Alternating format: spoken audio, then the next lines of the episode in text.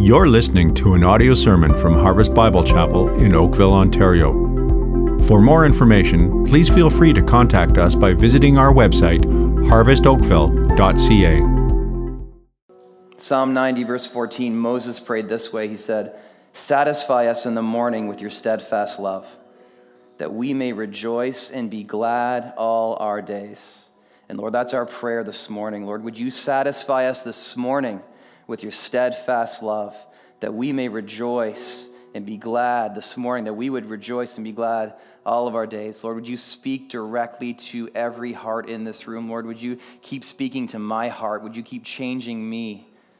God, we so desperately need you. Please open our eyes this morning. Wake us up. Show us your glory, Lord. In Jesus' name, amen. Amen. Well, good morning, Harvest. My name is Nathan. I'm one of the counselors here on staff, and it is such a joy. I sincerely mean that. It is such a joy uh, to be here with you this morning. And if you've got your Bibles there, please open them up to Matthew chapter 6. Matthew chapter 6, verse 19. And as you're turning there, I'd like to read to you from another place in Matthew where Jesus spoke about treasure. And this is what he said He said, the kingdom of heaven is like treasure hidden in a field, which a man found and covered up. Then, in his joy, he goes and he sells all that he has and he buys that field. Notice, notice the intensity and the passion of this man who finds the treasure. As soon as he finds it, right away he goes and he sells everything that he has so that he can grab hold of this treasure. And why does he do that? Well, here's why he does that because the treasure is truly that great. And because he is so filled with joy that he's now enabled to let go of his earthly treasures so that he can grab on to a far superior one. In fact, to grab hold of a far superior treasure, he's got to let go of his earthly treasures. You know, it kind of reminds me of the Apostle Paul in Philippians chapter 3. He said this He said, But whatever gain I had, I counted as loss for the sake of Christ. Indeed, I count everything as loss because of the surpassing worth of knowing Christ Jesus my Lord. For his sake I have suffered the loss of all things and count them as rubbish in order that I may gain Christ. So, why, Paul? Why have you suffered the loss of all things so that you can gain Christ? Well, here's why because he is the greatest treasure in the universe, he is supreme, he is ultimate. And when someone truly finds Him, they joyfully do all they can to get as much of Him as possible, unless they get distracted. Unless they get distracted by something far less and take their eyes off the treasure and then exchange all that joy and exchange all that passion for apathy. Because when we're not focused on the greatest treasure in the universe, Jesus Christ, when we're not happy in Him, then lesser things begin to grab our attention. And lesser things begin to capture our hearts. And then lesser things begin to take over our lives. But it doesn't have to be that way. In fact, it doesn't have to be that way in 2015. Because real freedom, real freedom from the grip of earthly treasures is available to us even here this morning if we have ears to hear, and if we have eyes to see, and if we have the faith to believe this that Jesus is better. That Jesus Christ is better treasured, that he is infinitely superior to all earthly treasures. And the more that we grab hold of this truth this morning, the more we will experience freedom again from the grip of earthly treasures in 2015. Amen? Amen. Well, that leads us right into our first point, which is this. You can jot this down. My heart will always follow what I treasure. My heart will always follow what I treasure. Have a look at Matthew chapter 6, verse 19.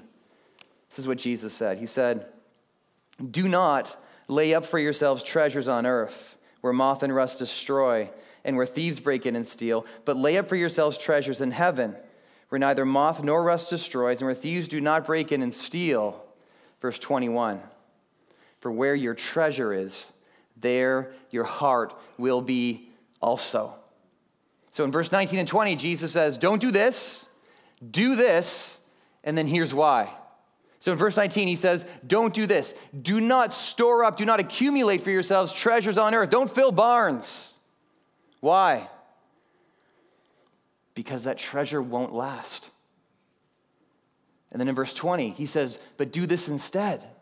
Accumulate for yourself treasure in heaven. Store up for yourselves treasures in heaven. And why? Because they'll last forever.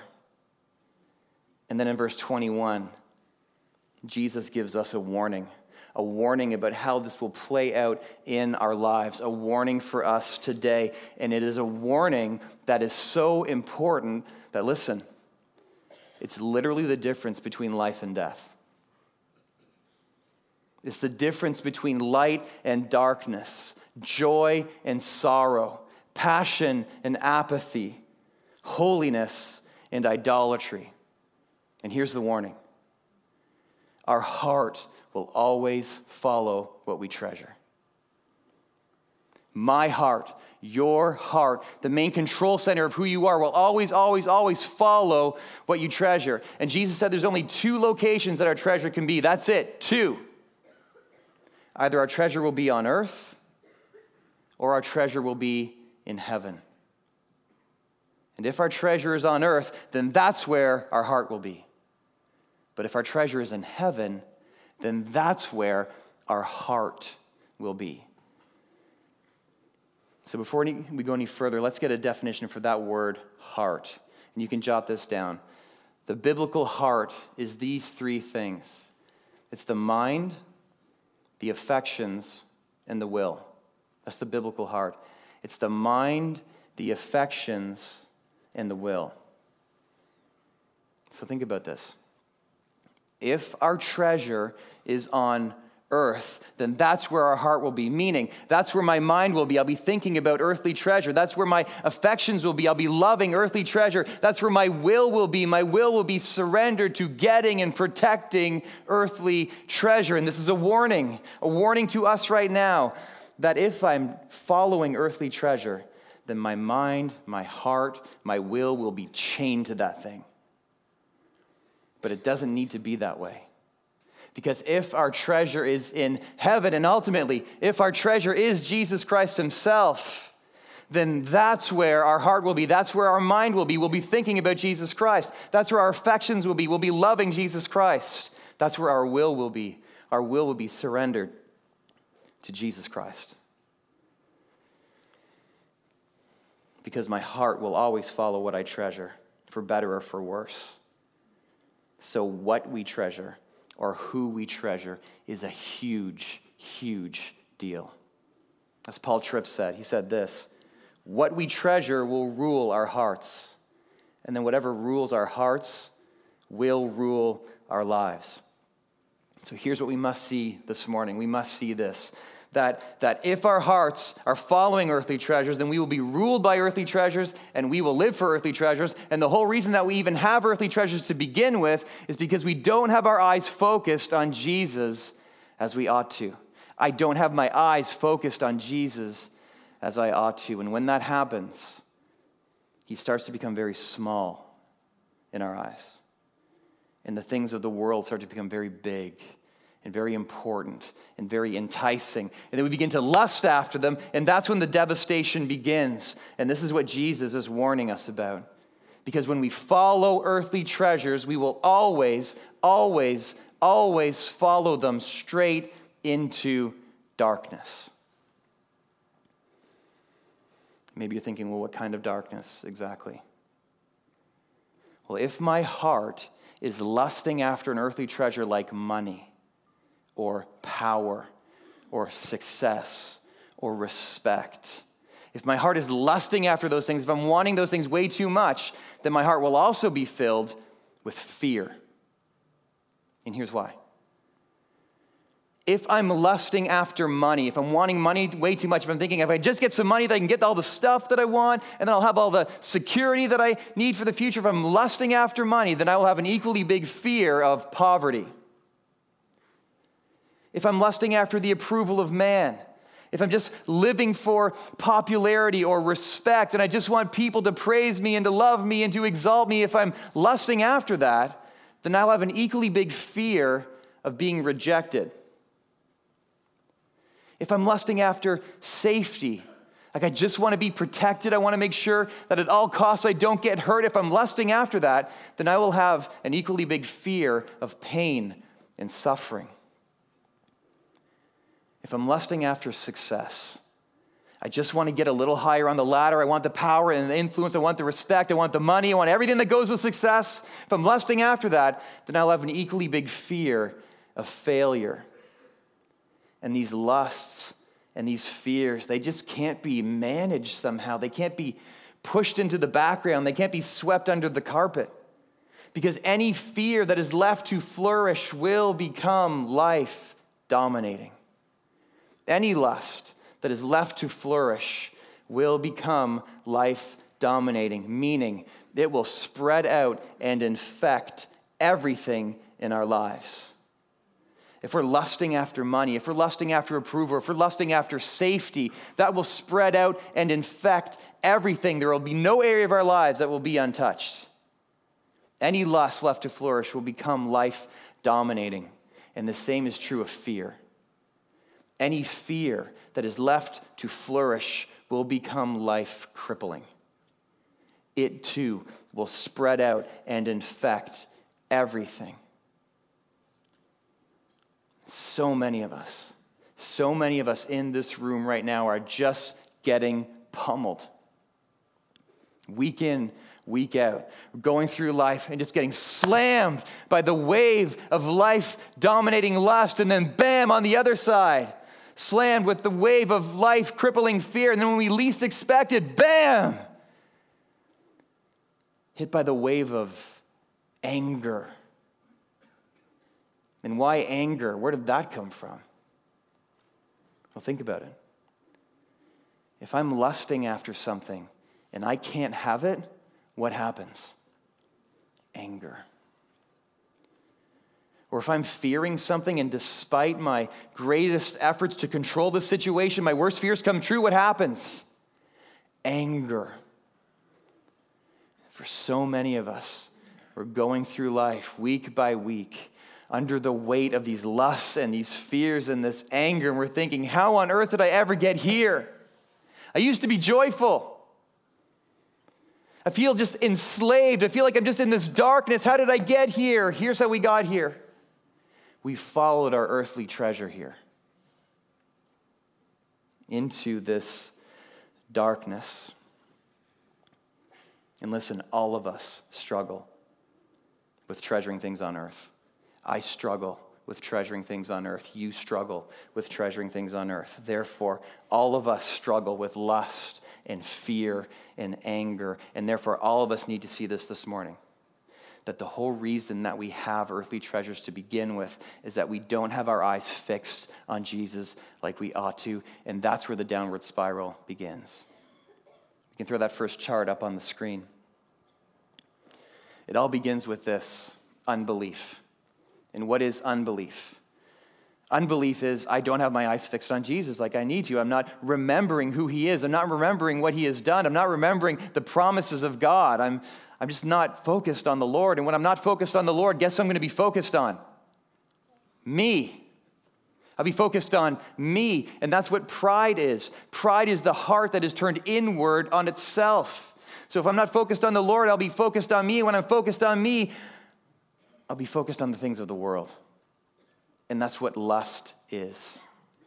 And that doesn't necessarily mean that I'm focused on evil things. Usually we're going to be focused on good things, but they've become for us ultimate things. And so when I'm not focused on the Lord, I'll be focused on me. Then I'll be focused on the things of the world. And when I'm focused on the things of the world, then my heart will be filled with fear. And then eventually, my heart will be filled with anger. And again, All of this flowing from not fixing our eyes on Jesus as we ought to. So, question what is it for you? What is the earthly treasure that you so often follow into darkness? Do you find yourself lusting after money and therefore fearing poverty?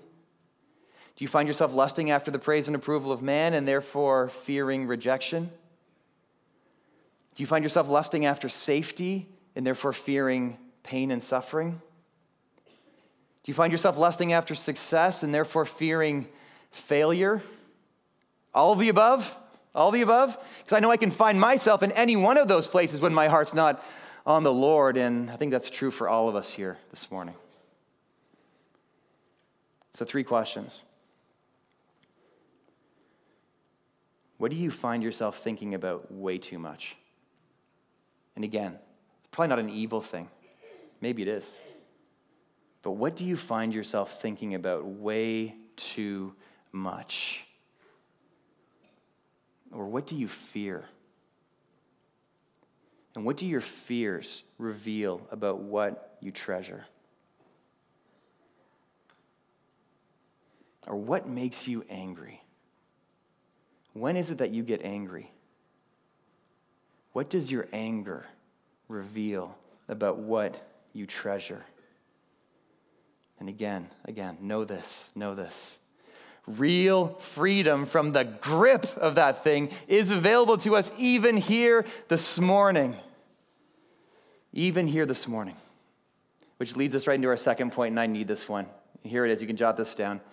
I need to direct my heart to Jesus. I need to direct my heart to Jesus. Do you? Do you? Amen? All right. Have a look at verse 22. Jesus said this He said, The eye is the lamp of the body. So if your eye is healthy, your whole body will be full of light.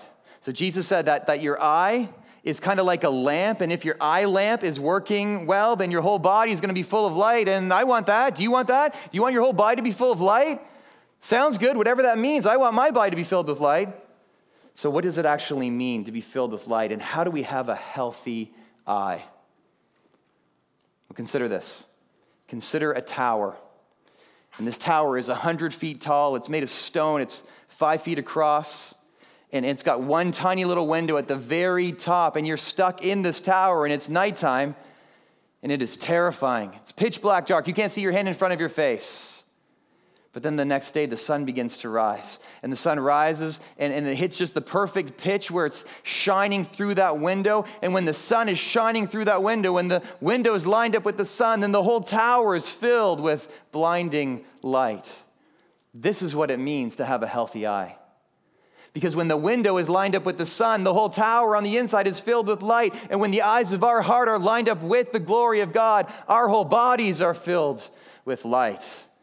Psalm 34, verse 5 says this Those who look to him are radiant. Those who look to him are radiant. So here's such an important principle for us it's this that when we gaze at the light, that's when we are filled with light and then we shine light. We want to be a people who are shining light, we have to be a people who are gazing at the light because that's how we are filled with light, and then we shine light like a mirror. If we've got a little mirror, that thing in and of itself isn't filled with light. But if you take that little mirror and you direct it at a bright light, then it begins to reflect light. And does the Lord want you to shine light into this dark world? Yes, He does. Amen, he does. Let's have a, a look at Matthew chapter 5. Jesus said this He said, You are the light of the world. Who's the you? You. You are the light of the world. A city set on a hill cannot be hidden, nor do people light a lamp and put it under a basket, but on a stand, and it gives light to all in the house. In the same way, let your light shine before others, so that they may see your good works and give glory to your Father who is in heaven. Jesus said, Let your light shine. Jesus commands us, Let your light shine. And for light to shine from us, then we need to be a people who are gazing at the light. so we can be filled with light and then shine light. So, if that's what it means to have a healthy eye, then what does it mean to have an unhealthy eye? Or what does it mean to have a bad eye? Well, look at verse 23. Jesus continues. He says, But if your eye is bad, your whole body will be full of darkness. If then the light in you is darkness, how great is the darkness! Explanation point. So, a bad eye is an eye that is not gazing at the glory of God. A bad eye is an eye that is gazing at the things of the world. Therefore, it is a heart that is following earthly treasure into darkness. And yet, there is so much hope. Because what happens when a bad eye begins to catch a glimpse of the glory of God? What happens when a bad eye starts to become a good eye? Well, 2 Corinthians 3:18 happens. And we all with unveiled face notice beholding beholding the glory of the Lord are being transformed into the same image from one degree of glory to another. For this comes from the Lord who is the Spirit. So as we start to be to behold the glory of God, the Holy Spirit transforms us, listen, from one degree of glory to another. Not typically by one gigantic zap to another gigantic zap. Sanctification is slow, which is why we need to keep looking.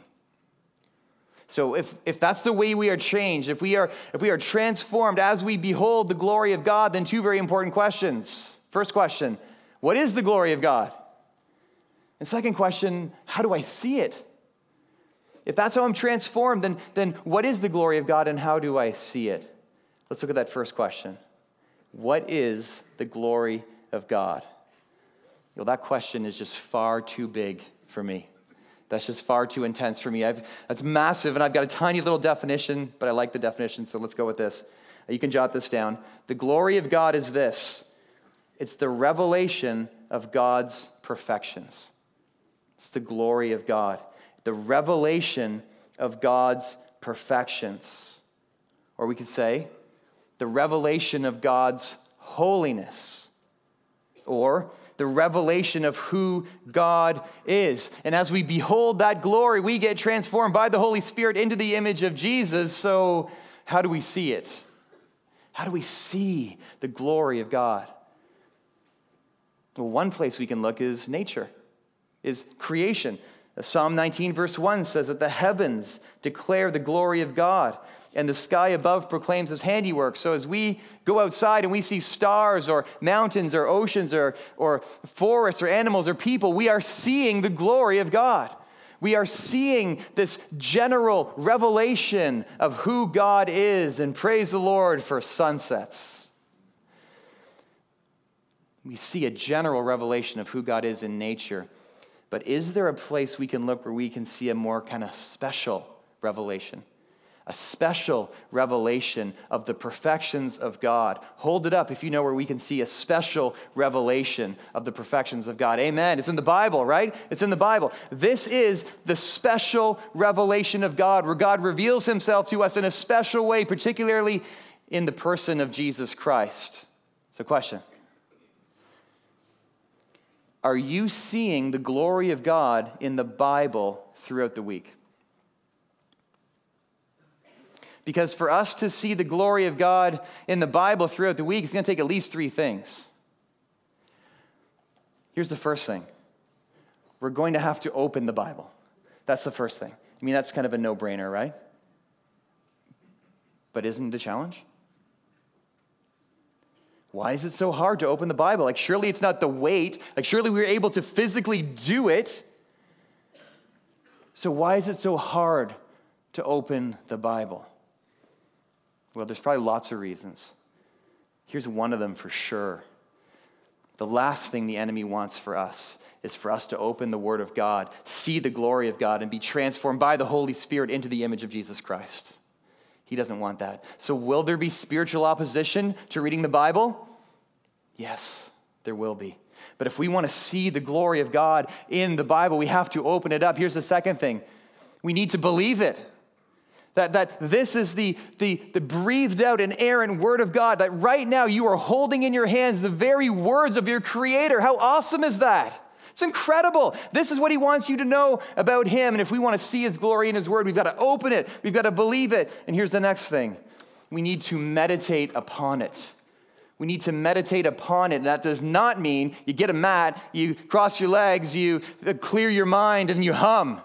Okay, not that, the complete opposite of that. It's you, sh- you turn on the washing machine of your mind to the spin cycle, you put some text in there, and you let it spin around a little bit, and you're thinking about it. It's rolling, it's rolling. And what is this saying about God? What's it saying about me? What's it saying about what I need to believe? Meditating, meditating, meditating. And maybe you're thinking right now, I'm just never gonna do that. Never. I'm never gonna do that. And the reason I'm not gonna do that is because I'm not a meditator. Okay, in love, in love, that is nonsense. It is nonsense. Let me speak directly to you. You are a PhD meditator. You have a PhD in meditating. All of us do, and, and I'll prove it. If someone offends us, we can take that situation and roll it around and roll it around. And what did they say again? And how dare they say that? And I just can't believe they did that. And wait till I see them next time. And I'm going to say some things to them. Expert meditators.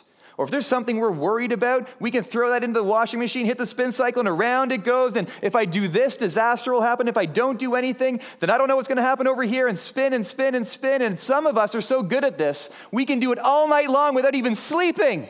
It's amazing expert meditators. Or if, or if one time you just like, you say something and you're like, oh, that was like the dumbest thing I've ever said in my life. I can't believe I did that. We can roll that around and roll that around. And what do they think of me now? And can I circle back and fix it? PhD meditators. We are expert meditators. We just need to learn to meditate on the right things. We need to learn to meditate on who God is and what He has done and what He has promised in the Bible. This is how we see the glory of God in the Bible. So, question Where are you at with your Bible reading? Where have you been at in 2014 with your Bible reading? Because each one of us needs to be in the Word so that we can see the glory of God. Not so we can get some legalistic check mark, out with that. But so that we can see the glory of God so we might love Him and treasure Him more. Where are you at with your Bible reading? Listen carefully to this quote from George Mueller. Love this so much. And if you're familiar with George Mueller, he is a pastor, powerfully used of the Lord, started a lot of orphanages in England. He asked this amazing question, so relevant for us today. He says, How can we learn to enjoy God? He says, How can we obtain such an all sufficient, soul satisfying portion in Him that will enable us to let go of the things of this world as vain and worthless in comparison? Can I grab that pillow for me? Here's what he's asking He's saying, how can us human beings who love comfort and who love pleasure and who have a death grip on earthly treasures, how can we be changed into people who, who are just so in love with Jesus and treasuring him so much that, that our death grip starts to loosen and we kind of drop those things so we can grab hold of the Savior? How does that happen? Well, he says, I answer. So let's listen from George Mueller. He says, I answer. This happiness is to be obtained through the study of the Holy Scriptures. In the Scriptures, God has revealed himself to us in the face of Jesus Christ. In them, we become acquainted with the character of God. Our eyes are divinely open to see what a lovely being God is. And this good, gracious, loving Heavenly Father is ours, our portion for time and for eternity. Is that how you think about reading the Bible? Do you think about reading the Bible as a means of being happy in God? Do you think about reading the Bible as a means of beholding the glory of God so that you might be transformed by the Holy Spirit? Do you think about reading the Bible as a means of growing in your affections for Jesus Christ so those affections push out competing affections for the things of this world because reading the Bible cannot be about getting some legalistic checkmark. It cannot be about jumping through hoops to please an accountability partner. It can't be about anything but beholding the glory of God so we might know Him and be drawn to Him and treasure Him and love Him more. So let me ask you where are you at with your Bible reading? And this question is not meant to bring about guilt, but rather meant as an encouragement in the truth that all of us here this morning need to fix our eyes on Jesus. And so, where are you at with your Bible reading? And if you're not in a good place, if you're not in a good place, if 2014 has been kind of a wash, it's okay. This is a safe place. We can, we can talk about these things. It's a safe place. But what's your plan for 2015? And if you're thinking, well, I don't really have a plan, here's the plan. Four things. You can jot these four things down. Here's the first thing choose a time. Choose a time that's going to work for you. So for some of us, that's going to be in the morning. Some of us maybe need to get up a half hour or hour earlier in the morning. For some of us, it's going to be in the evening, but choose a time that works for you. Here's the next thing choose a place. Choose a place that you can go to read the Bible and pray and, and kind of be on your own and not be too disturbed. So choose a time, choose a place. Here's the third thing choose a book. Choose a book of the Bible to read through, whether that's one of the Gospels or one of the letters of Paul. Choose a book to read through from beginning to end. So, three things choose a time, choose a place, choose a book. And here's the last thing, and this is the meditating part take notes. Take notes.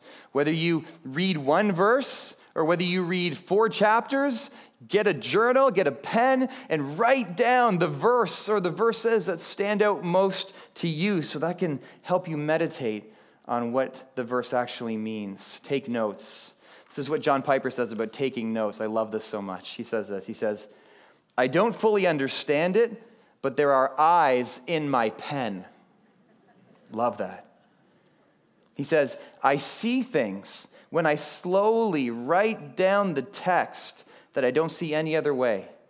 He says, I circle words that are repeated. I underline phrases and, and draw lines between them, which helps me see connections and then the meaning of the passage. And we don't have to be a John Piper to do that. I can do that. You can do that. We can write out a passage. We can circle words that are repeated. We can underline things that stand out. And we can ask God to teach us what He's saying. Because ultimately, it's the Holy Spirit who is our teacher, right? It's God who is our teacher. That doesn't mean we, we get rid of the study Bibles, we get rid of the commentaries. Those are gifts. We love those things, those are helpful.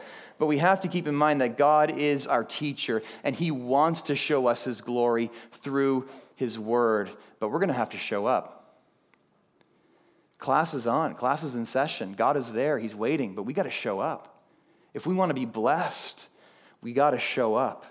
So, again, again, choose a time, choose a place, choose a book Take notes. And if you do this, if you meet with the Lord in His Word, He will show you the glory of who He is and what He has done and what He has promised, and you will love Him and treasure Him more.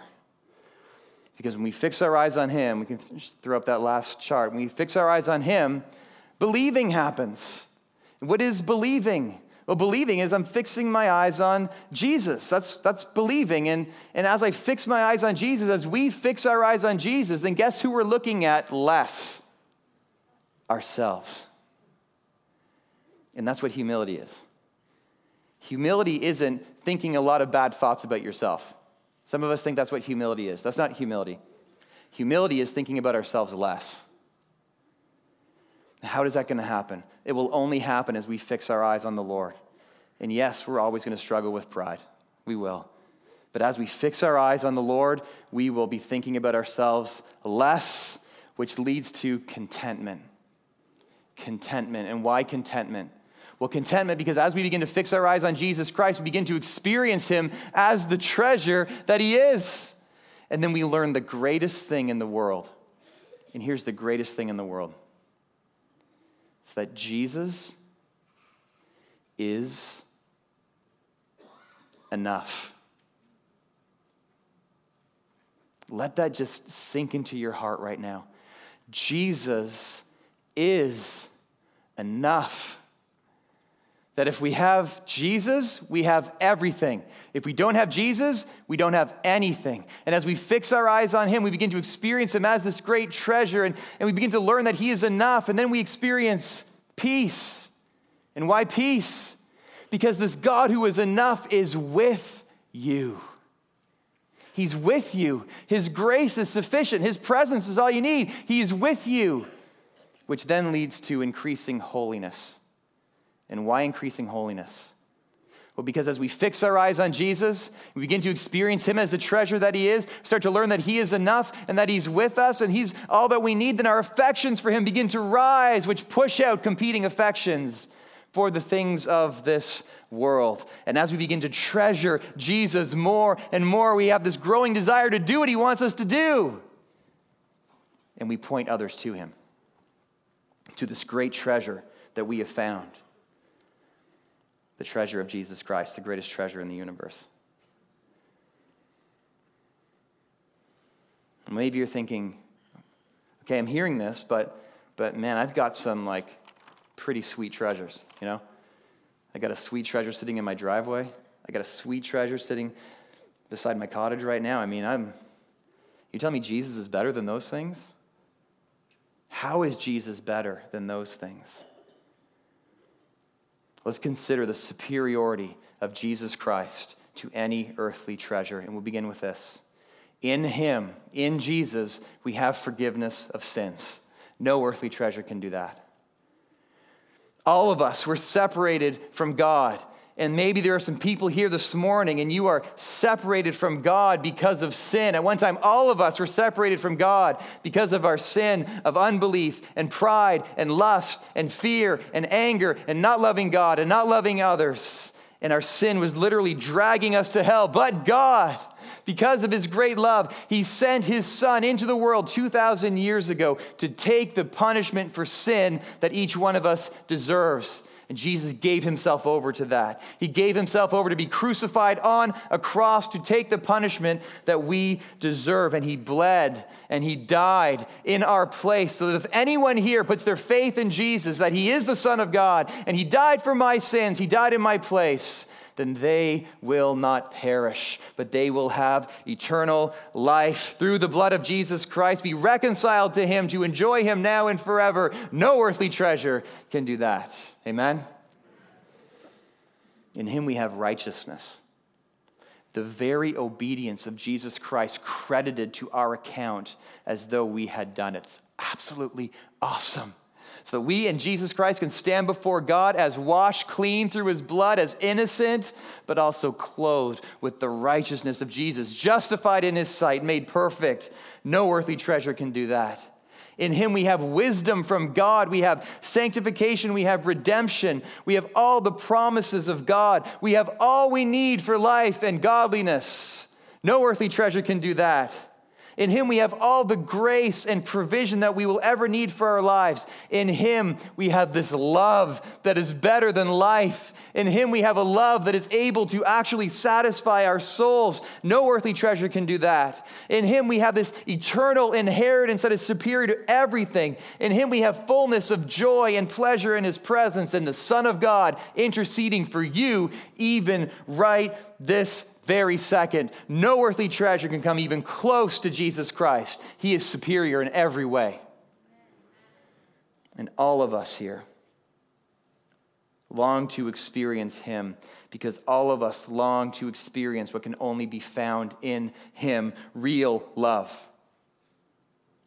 real awe and wonder, real joy and peace and satisfaction and power and purpose for our lives. And these things are only found in Jesus Christ, and they cannot be found in any earthly treasure, which is why He is supreme. He is ultimate. He is the greatest. So ask yourself do I want to experience more of that? Do I want to experience more of Him in 2015? Do I want to experience more perfect love? And more awe and more contentment and more peace and more real joy and more real satisfaction in Jesus Christ. Do I want that? Do we want that? We do, don't we? We want that. We want that. So here's what we must do we must fix our eyes upon Him. We must, we must satisfy ourselves in Him because that's when we begin to let go of our earthly treasures that we have a death grip on. It's when Jesus is enough, it's when Jesus is our treasure. You can think of it this way if you're anything like me, it's a really bad plan to go grocery shopping when you're hungry. Okay? Really bad plan. Because if you're like me, you're going through the grocery store and it's like every junk food on the shelves, it ends up in the cart, right? I'm just so hungry. Cookies and chips and pop and bad plan to go grocery shopping when you're hungry. But if you eat a big, healthy, satisfying meal right before you go grocery shopping, it's night and day, right? It's night and day. You can be walking through the aisles and they've got those uh, free samples, and, and someone's like, hey, you want some ice cream? You're like, no, I'm good. Want some chips? No, I'm good. I'm good. Why? Why? Because I'm full, because I'm satisfied. And likewise, if we are heading into the world in 2015 with temptations, billions of them on every side, wanting to lead us into darkness, and if we're going into the world spiritually hungry, we are in huge trouble in 2015.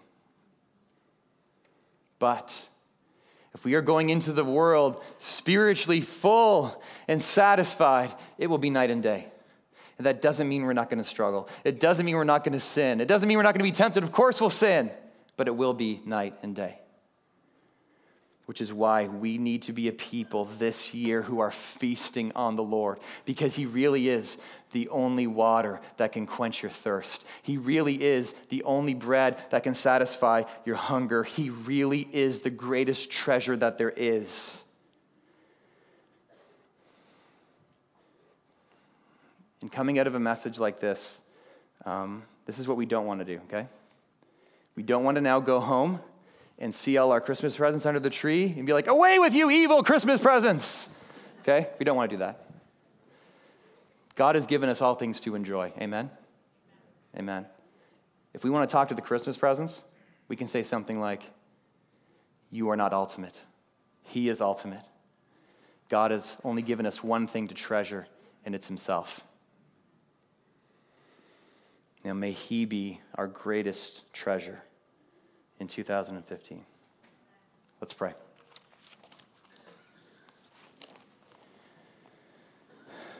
Father, we thank you so much that you have opened up our eyes to see the glory of your Son, Jesus Christ.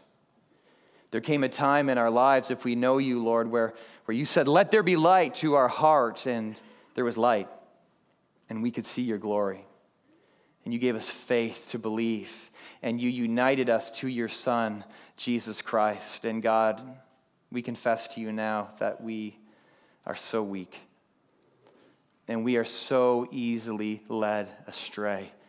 And all of us this year have followed after earthly treasures. We just confess that to you now, Lord. You see our hearts, you see our lives, you know where we've been. We confess that, Lord. I confess that. Lord, we want to see big transformation this coming year. Would you please, God, would you please give us the grace that we need to lift our eyes off of the things of the world and to gaze at you and to discover you for the treasure that you truly are and to truly experience the most amazing truth that there is that you are enough. Would you satisfy our hunger? Would you, would you satisfy our thirst? Would we go into the world full and satisfied in you? God, would you be our vision for 2015? In Jesus' name, amen.